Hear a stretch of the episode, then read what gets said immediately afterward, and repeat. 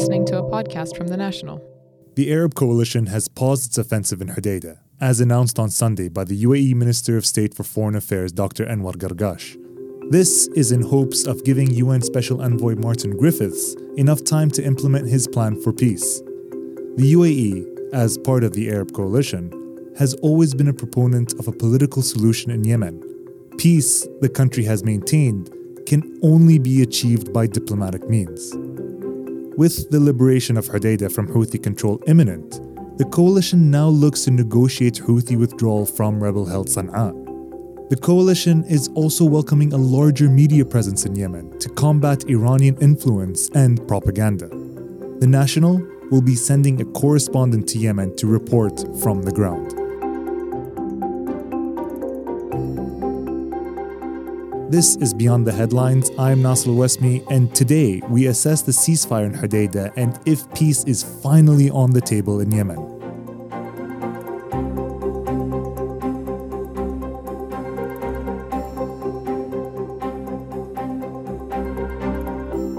Gareth Browne joined us in our Abu Dhabi studio before flying to Yemen to cover the situation from the ground. We had a ceasefire from Sunday. What does this mean exactly, and how does this factor into the peace talks? So the ceasefire uh, in Hodeidah was um, actually began on the 23rd of June, and it was announced yesterday by, yesterday by the, the UAE Minister of uh, Minister of State for Foreign Affairs Anwar Gargash. Um, and effectively, the the ceasefire um, uh, it was more of a cessation on on um, Arab coalition backed forces advances into the city of Hodeidah itself and the port, which is just to the north of the city. Um, and, you know, it, it, was significant because it was the first kind of official um, recognition of, of, of, this kind of cessation um, of advances from the coalition. And it was done essentially in, in in an effort to provide space to the UN Special Envoy for Yemen, Martin Griffiths, to, to find a diplomatic solution. Um, you know, I think from from both um, you know the the Yemeni um, pro government forces and the Arab coalition forces, whether that's the UAE or Saudi, nobody is really keen on an urban battle in Hodeidah itself. You know, it's a city of six hundred thousand people. And that has the potential to get very messy very, very quickly. And there's a lot of civilians trapped inside. You know, urban combat will be, um, you know, likely quite disastrous for, for, for that kind of local population. So the ceasefire, um, which was initially brought in for just a week, but actually uh, we're now on day ten. It would be. Um, it, it, was it was basically an effort to buy time for this diplomatic solution. Martin Griffiths, the, the, the UN the UN Special Envoy, has been shuttling between Sana'a, Aden, and Muscat. He's speaking to all parties, and you know so far his statements do sound quite optimistic. He thinks that there's an agreement that can be made. Um, that that initial week that the cessation of hostilities was brought in for is now expired. We don't know how long it's going to continue for. Uh, we don't know if coalition forces are preparing to, to, to advance on the city now that it's over. Um, but, you know, Griffiths has, has travelled to, to Sana'a again today. Um, and he, he, really is very busy speaking to a lot of people, so perhaps there can be a diplomatic solution. Hmm. The UAE, as part of the Arab coalition, uh, they're keen on making sure that the ceasefire is held. I mean, you said that it went on for, it was planned for a week, but now it's on the 10th day. They've said in the past that the political solution uh, is the best way to achieve peace. Um, but what does that entail exactly? Yeah, I mean, I think that's the question on everyone's mind. What, what does a future Yemen look like? A Yemen after Hodeidah? Um, and you know, depending on who you speak to, everyone will have different opinions about this, right? Are we, are we looking at like a heavy federal, federalized system? Most likely, you know, where where um, um, political kind of power is distributed to various parts of the country. Um, you know, Yemen has, has has really struggled to have a kind of um, strong, functioning central government. This centralized power um, sphere hasn't really worked in Yemen so far. But um, you know, a political solution at the minute, you know, that that's perhaps some way off.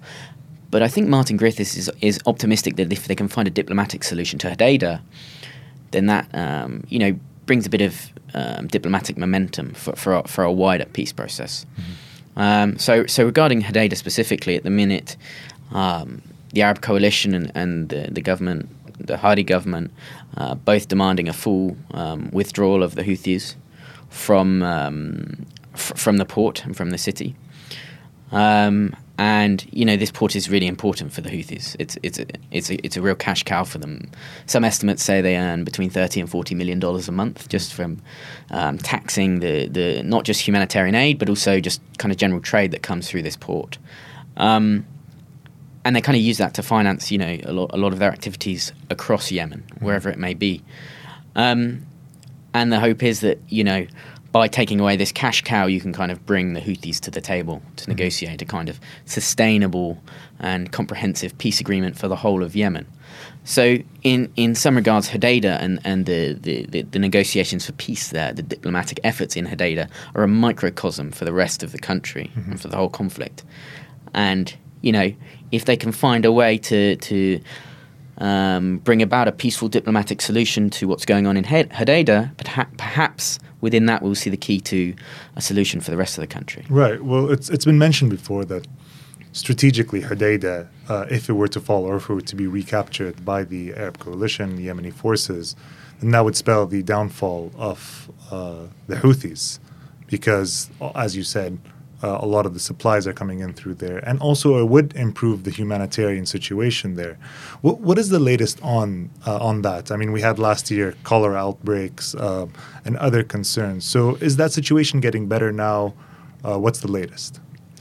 Um, yeah, I mean, the main concern with the humanitarian situation regarding Hodeidah is that you know it really is a, a kind of humanitarian artery.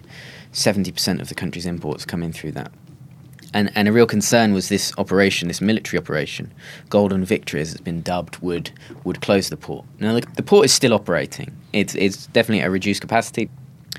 Yesterday, seven boats uh, had docked with, with, with supplies, and there were seven more waiting nearby to, to kind of unload further supplies.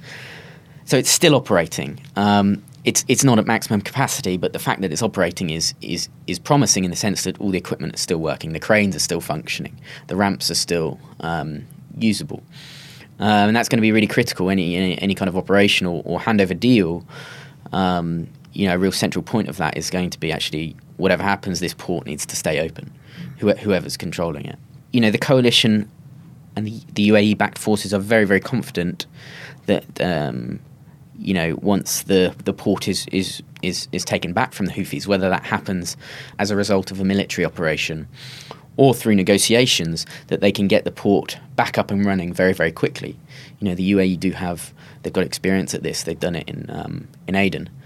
Um, and, and the, the logic there is that it will actually improve the, the humanitarian situation across the country because you can have that port um, operating at a higher capacity. And, you know, there's been reports of the Houthis introducing taxes and making uh, importing humanitarian aid and, and, goods for trade very, very difficult through that port. Um, and I guess opening up that port, you know, widening that artery, definitely has the potential to ease the humanitarian situation, not just in Hodeidah, but throughout the country. So, what is the situation now in Hodeidah, you know, from your correspondence with people there, and how do its locals perceive the Houthis?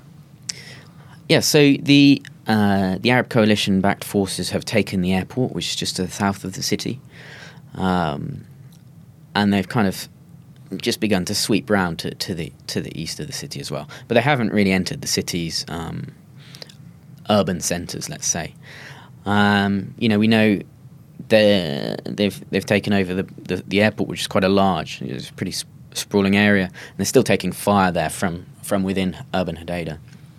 Um, you know, we've seen uh, evidence um, from from you know speaking to people inside Hodeidah and and also from um, information posted on social media that the Houthis have prepared um, the city for for an urban battle, and this includes things like digging trenches, fortifications. The, the, the thing with that is that these these fortifications have, have knocked out electricity poles and, and water pipes. So you have large parts of the neighborhood without any electricity at all, or, or at least for many hours in, in the day. Um, lots of places without running water, so you know the practicalities of everyday life become a lot more difficult. And we're also seeing a lot of people fleeing. Um, the ones that can afford to are, are getting out of the city. um, because the fear, the, the potential for an urban fight is is is very real.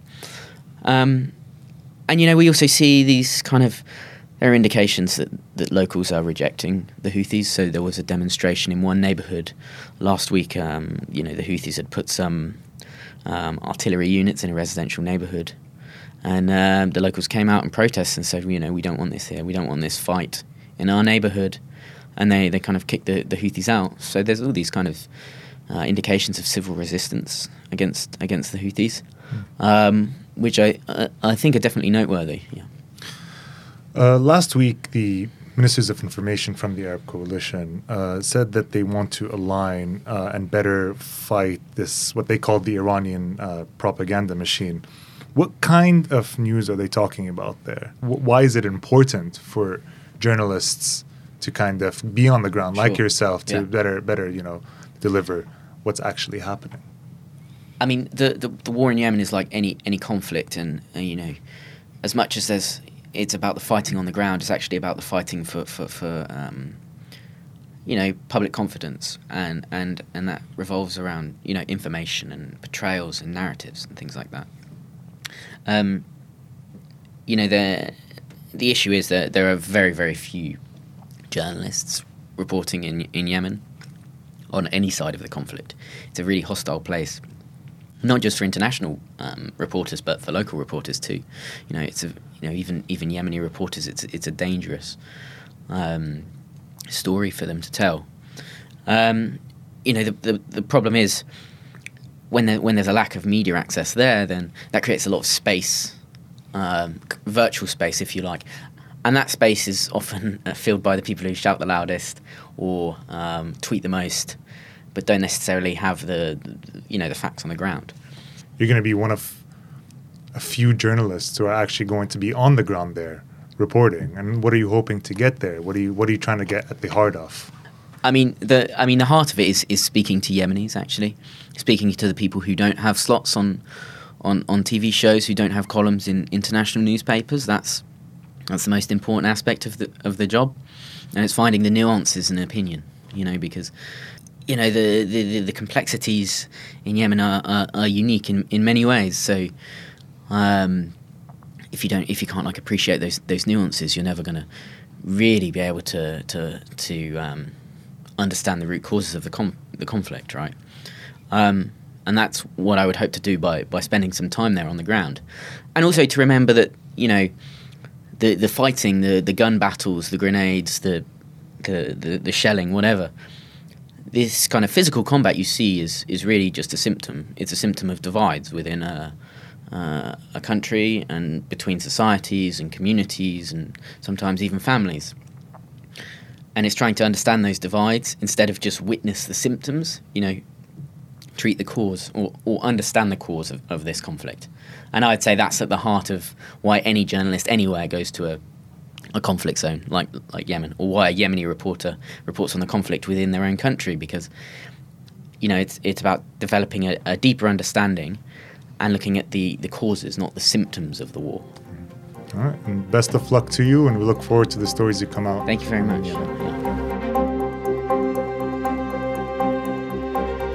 Thanks to Gareth Browne. Follow his coverage from the ground in Yemen on the national.ae Thanks also to Kevin Jeffers for producing.